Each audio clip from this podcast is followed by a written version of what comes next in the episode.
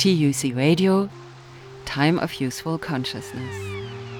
Conversation between Brian Eno and David Graeber. Hosted by Artangel at the Royal Geographical Society London on October 7, 2014.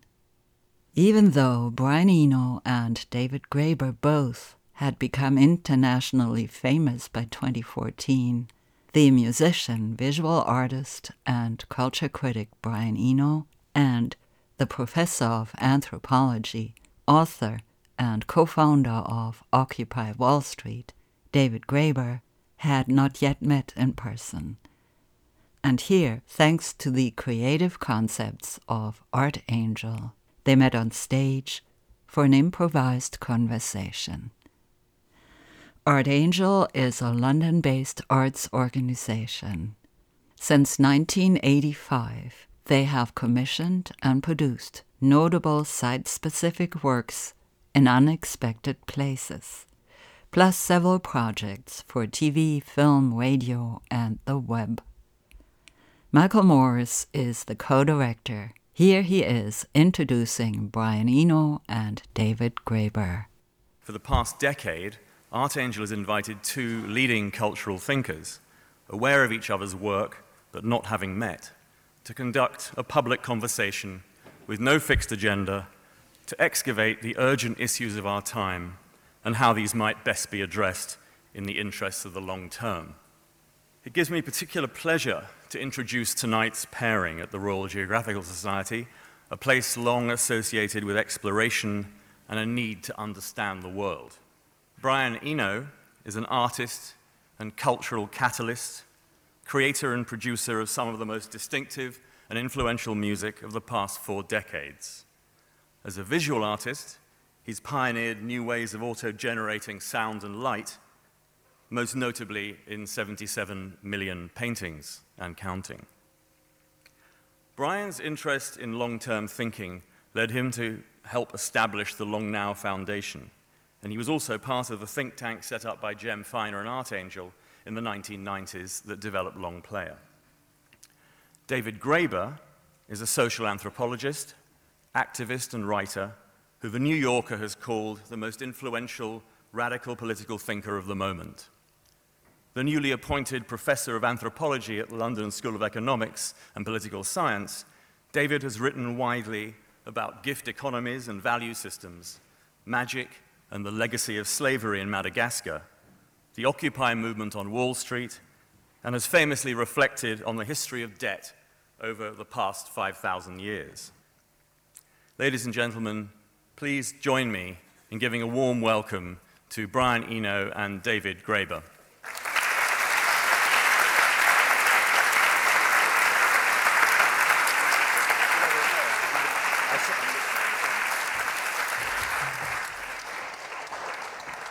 When you were doing Occupy in New York, I, I actually came there with my girlfriend. We, we came and sang. Mm-hmm. We Shall Overcome, I believe it was. No, something like that. Mm-hmm. Uh, something very traditional and folky. Uh, with Laurie Anderson as well. And what would have been your hopes for Occupy? If it, could it have carried on longer, do you think? I think so. I think that what happened with Occupy was the short version is I, I feel that the right wing radicals have a much better allies than the sort of moderate right or the mainstream right in America than radical left has allies with, with the mainstream left. I mean, as soon as anybody threatens Second Amendment gun laws, uh, you know, the entire Republican establishment goes crazy. They, you know, they don't like those militia people. They think they're insane. But they want them around because it makes them seem like a reasonable alternative. And, and, and the Democratic, you know, the Democrats in America have not learned this simple lesson that, you know, you can't betray your radicals on policy issues if you've already betrayed them on existential issues. Like, you know, so if they got as excited about the First Amendment as the Republicans got excited about the Second, we'd still have been there. But they assumed that we were going to join the political process and become sort of left-wing Tea Party. And so for a while, suddenly there was insane media. I've never seen anything like it. Um, you know, um, so somehow there was a huge amount of attention to things that people normally ignore. And when people actually see it, they become excited, and people came down to join us, and um, there were occupations all over America. And, and as soon as it became clear that we weren't actually going to become a political party, support candidates. Our position was that essentially the U.S. is not a democracy in any meaningful sense. It's become a system of institutionalized bribery.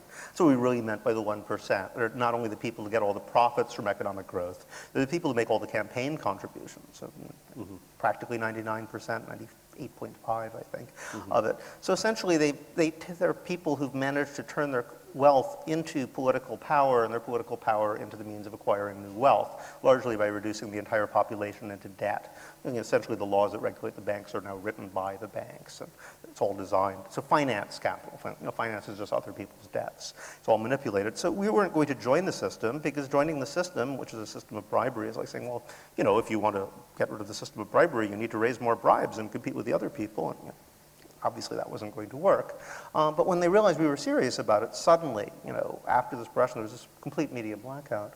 So I think that um, in terms of what happened, I think what could have happened was what's happened in other places, which is a broad delegitimation of the system. Mm-hmm. The example I always take is Argentina. This is what we were aiming for. The, the one ace we have in the hole, most Americans, um, you know, everybody loves democracy, but everybody hates the government. You know, this is why I'm an anarchist. Uh, anarchism is just democracy without the government. Um, so you wonder what do they mean by democracy, right? Because you hate politicians, you're suspicious about the government, but you love democracy in a way, we thought we were in a great tradition trying to create these mo- modes of direct democracy. And it's not because we dreamed that we could instantly, you know, the government would dissolve away. Obviously, that's not going to happen right away.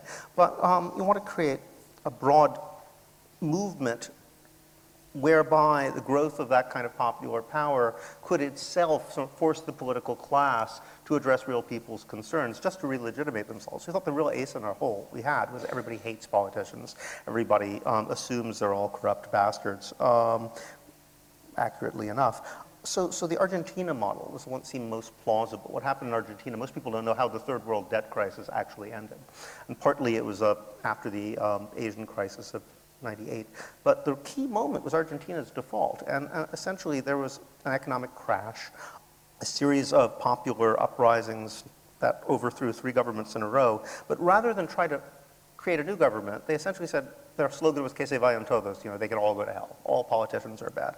Um, we're just going to run things by ourselves. They created popular assemblies, took over factories or worker-run factories. Uh, they even tried to set up an alternative currency and economic system. Um, just completely ignore the existing political class. And it got to the point where, and this is, I think, the key revolutionary moment that we, one has to achieve, um, the moment when politicians can no longer go to restaurants. But Argentina got to oh, the that, that would be a great thing. Yeah, right. um, they would have to like put on false nose, mustaches and things like that to be able to go out to eat, because otherwise people would throw food at them or yell at them. and um, so I, I, only wish that could happen to, even if it only happened to Tony Blair, I'd be very pleased. Starting to happen in Greece. Um, anyway, so so when you get to that point, the government has to do something. And they had Nestor Kirchner, who was a very, very moderate social democrat, realize, okay, to re-legitimate the political system, we've got to do something radical. So they defaulted on the Argentine debt, um, which sent ripple effects across the world, which effectively ended the third world debt crisis. So was, in fact, that rejection of the government, that refusal to operate within the terms of the government, rather than make policy proposals, propose our own new party or candidates, but just say, to hell with them all, actually cause the politicians to do something you never would do otherwise, which is of enormous benefit to mm. the planet as a whole. So that was the kind of model that we were pushing for, a dual power, power model where the very existence of this alternative would itself also simultaneously provoke the politicians to actually address people's concerns. So, I mean, we found that when the camps were operating, we had a common project. We, yeah, we had different visions of the sort of endpoint, mm. but we knew we were on the same path, and people mm-hmm. cooperated extraordinarily well. Then, after the violent suppression of the camps, then it all came out, and everybody started hating one another again. Really? Why, why do you think the violence produced that? Well, partly because there was no immediate thing we all had to do. You know, if you create a camp, you're creating a community. There's food that has to be produced. There's cleanup. There's there's so many different things you need to coordinate, mm. and you, you also see people regularly. And this is one reason why, why virtualization has very pernicious effects. Um, there are certain topics that in most social movements I'm involved with, we know always say, do not discuss this on the internet. Do not discuss this on Twitter. Anything having to do with racism, sexism, because you just operate differently when you're looking at someone than, yes, than when they're yes. not there. Sure, sure, yeah. Um, the, the big difficulty on the internet is anonymity, I think. That, that really was the big mistake. When, when I was first on the internet, before it was called the internet, when there were 5,000 people on it, Really? we, we all knew each other's names. So this was in the mid 80s, you know. Um, and so that people moderated their behavior because they, they knew they were identified. Uh, I, I just want to make another quote from you. I think I've got this right. You said in one of your things, capitalism is just a bad way of organizing communism, Yes, that's right. which one of my I, favorite I think is very neat and I like very much. Um, my first wife was the secretary of the British Communes movement um, for 10 years. So, and she, she lived in communes and I lived in a couple with her uh, early on. And one thing that I noticed after a while is that actually every political system works at a small enough scale. Mm-hmm. So we saw communes that were anarchists, some that were communists, some that you could call anarcho-syndicalists, some that were sort of um, authoritarian, mm-hmm. some that were like Mormon, you know, Right. patriarchal, yeah. that sort of thing. Mm-hmm. And what impressed me was that the, the system had no relationship to whether, the, the name of the system had no relationship to whether the commune worked or not. Um, so I started to think then about scale as being a consideration in, in these, in, and it's never, it's never taken seriously as a consideration. We talk about political systems as sort of absolutes. Um, so, you know, Margaret Thatcher was the, the great example of somebody who tried to extrapolate from the corner shop to, the, to the whole economy sort of thing. Um, and look where it got us. Well, That's an interesting question because I often get the line that, well, you know, all of this democratic stuff, it could work with a small group of people, but, you know, the moment you get to a city or let alone, you know, something larger than that, it would never work. And it is true that, you know, if you want to do things democratically, it's sensible to keep things on as small a scale as possible. But at the moment, I'm actually you know, I have written this book on 5,000 years of debt. I'm actually now working on a 20 or 30,000 year scale for my next one. I'm working with an archaeologist friend. That's more like it. Um, yeah. Um, I'm working with an archaeologist friend on this uh, named David Wengrow. I think is in the audience. Um, and um, this is one of the points we want to address because it's actually quite surprising um, what you see if you look at history. It, it's not necessarily the case that the larger things get, the more you need to have authoritarian structures. Um, you can't have the same structures on a large scale as you do on a small one. But um, there's lots of examples, for example, of, of egalitarian cities. The first thousand years of Mesopotamian urbanization, Yeah. we have no signs of social inequality or social class. The Harappan uh, Indus Valley civilization, same thing. Um, there's whole cities like Teotihuacan where all the houses are exactly the same size. Everybody says, well, there must have been a king. We just haven't found him yet or where he would live. But, you know, there had to be. It's a big city, you know. But, um, in fact, the evidence seems to imply that um, egalitarian large-scale systems are not that hard. Often because on a very large scale, there aren't that many things that have to be decided. On the other hand, it's really hard to find examples of egalitarian families. Mm-hmm. So, you know, maybe that commune size you can do, but mm-hmm. often you have to do it by, by radically eliminating or transforming, you know, family structures.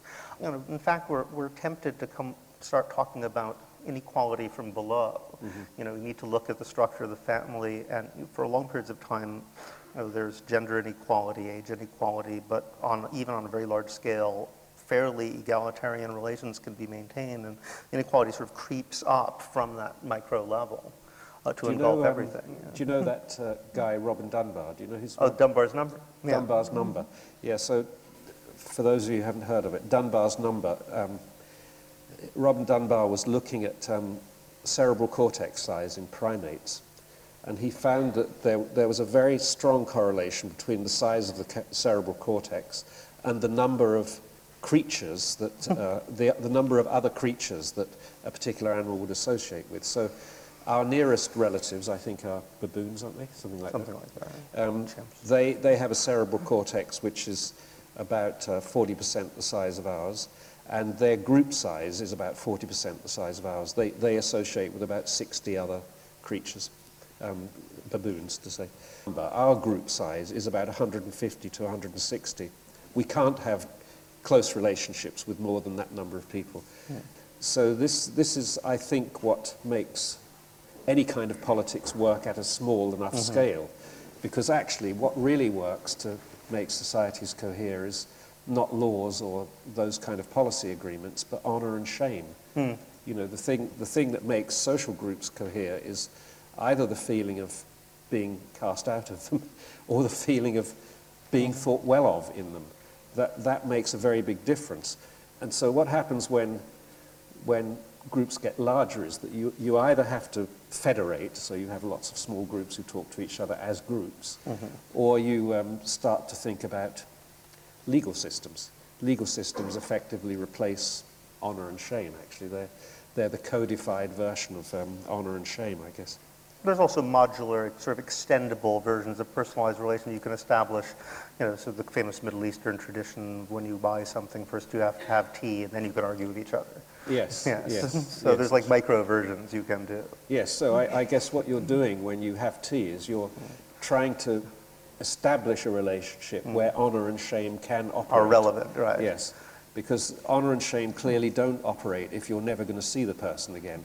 Uh, I, I- I wrote a book on value theory, and, and one of the things that really fascinated, realized is what value is all about is is about an audience. Um, you know, you need to realize forms of value, but it's, it's irrelevant to realize them in the eyes of someone else. And in fact, for any person, society are those people who care that you got whatever it is you're trying to get.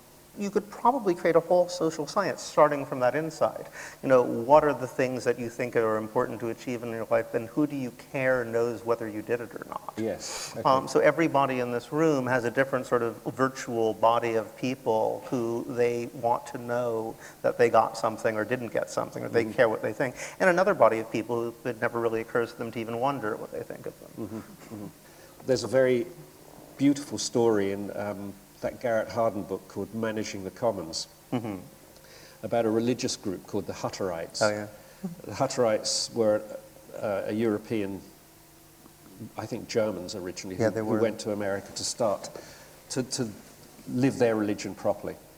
And they, in some very interesting, intuitive way, arrived at this very peculiar and elaborate process of establishing communities, which is that about 10 years before they estimated a community was going to reach about 150 people, hmm. they would buy a piece of farmland somewhere else, and the whole of the, what's called the mother community, would start building houses and barns and whatever else they needed on that community. And they didn't, they knew that half of them in 10 years' time were going to split and go there, but they didn't know which half. So they're all hmm, building, Oh, they're all building the sister community, which is usually close by, you know, 20 miles away or something. And they're building it as though they might live there. There's a 50% chance that they will live there. Um, sort of like cutting the pie in half and then having the other person select which one they want. You, you divide, you choose. Exactly. And then they had this very peculiar ceremony the night before the split. The whole community would pack all of their stuff ready to leave hmm. for, the, for the sister community. The whole community. Everybody would pack everything. And then during the night, the elders would pull straws or whatever they did. They had some suspiciously semi random process by which they would decide who went to the new community. And so this, this was, I thought, such an interesting set of intuitions that you, mm-hmm. you first of all set up a situation where you recognized that there was a, a, a community size limit, but then you invented a process by which the host, the mother community, would really care about the, the hmm. daughter community by um, hmm. making sure that they actually built it, you know. Oh, still that's fascinating, and, and, and they'd use a random s- selection. Which is another thing, I think, actually, when we're talking about problems of scale and how mm-hmm. to transform egalitarian relations, randomness is, I think, very, very important. When people say, well, how do you choose representatives? Um, you know, if you're trying to scale up directly democratic uh, structures, I, I, pondered this for a long period of time, but um, one of the more interesting insights I encountered was that for much of European history, the idea of voting was considered the aristocratic way of, of choosing people to rep, uh, uh, officials, magistrates, representatives. Because, you know, it's, uh, aristoi means the best.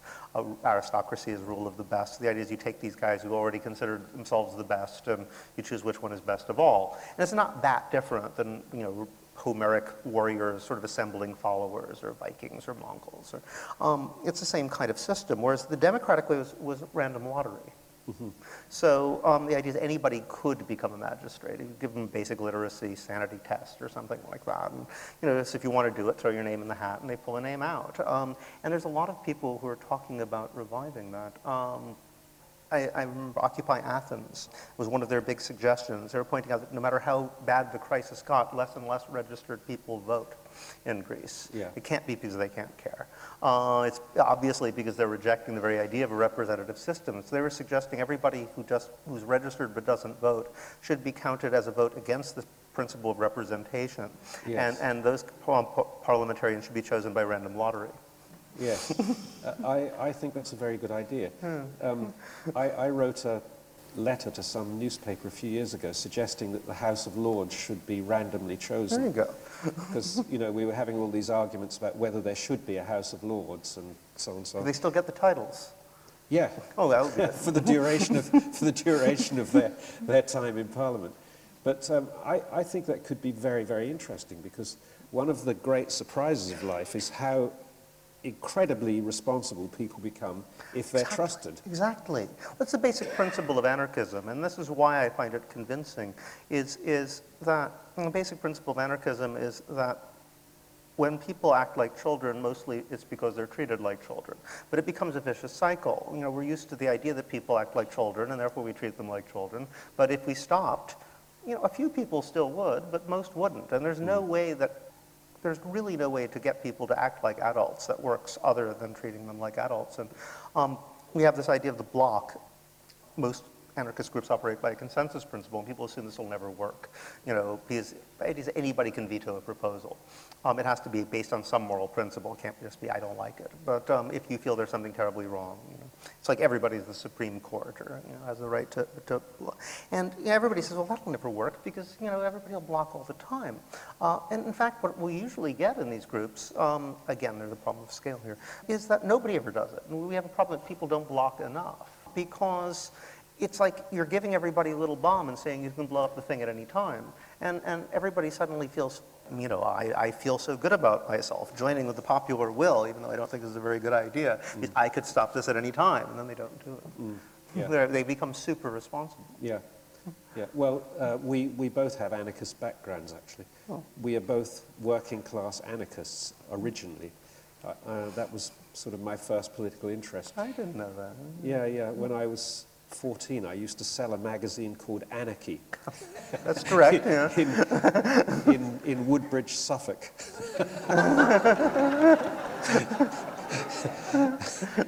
the, to the bewilderment of Did you get any buyers? I used to, my uncle used to buy one.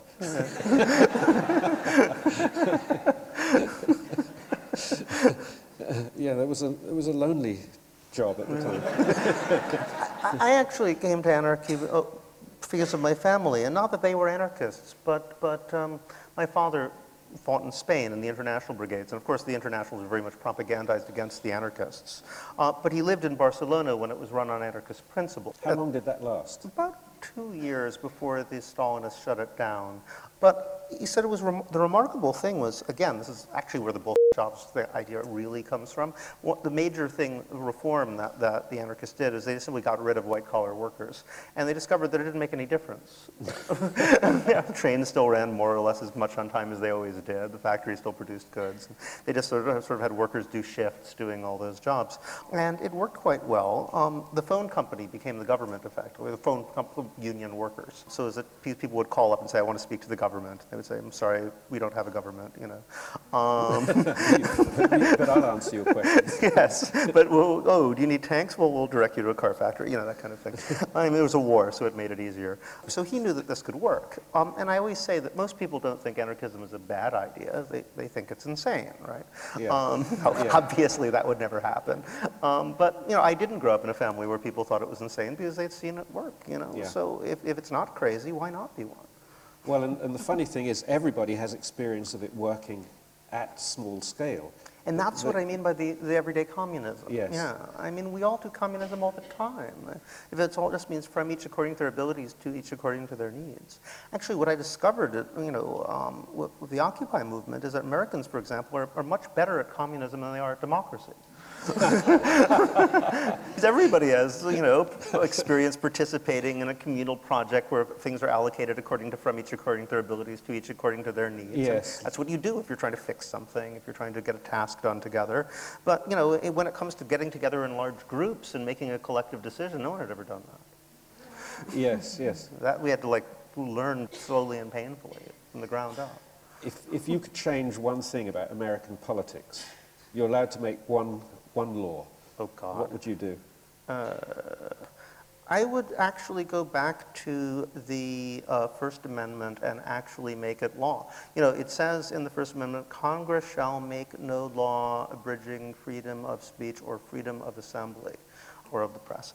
Um, and in fact, you know, there's nothing but laws abridging freedom. They say, well, of course you can have freedom of assembly, you just need to get the cops' permission first, you know?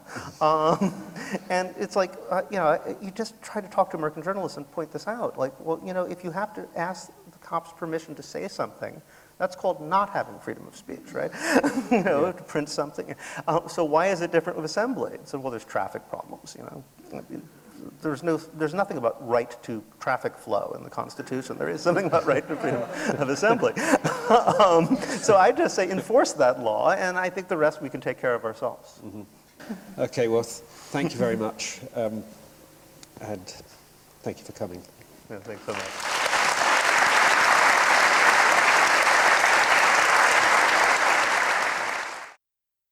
You heard excerpts of an 80 minute conversation between the musician and visual artist Brian Eno and David Graeber, professor of anthropology at the London School of Economics, author and co founder of Occupy Wall Street.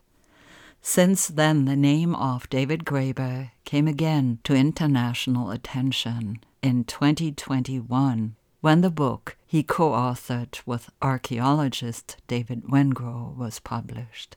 The title is The Dawn of Everything A New History of Humanity. Sadly, David Graeber died only weeks after finishing the book on September 2nd, 2020 at the age of 59. Brian Eno is active as ever and has since added an inspiring collaboration with Yanis Varoufakis and Roger Waters. They meet on Zoom monthly, joined by other members of the group Let's Talk It Over, to discuss politics and navigate resistance. This event was hosted by Art Angel at the Royal Geographical Society London on October 7, 2014. You can hear this program again for free on TUC Radio's website, tucradio.org. Look at the newest programs or the podcast page. My name is Maria Gilardin. Thank you for listening.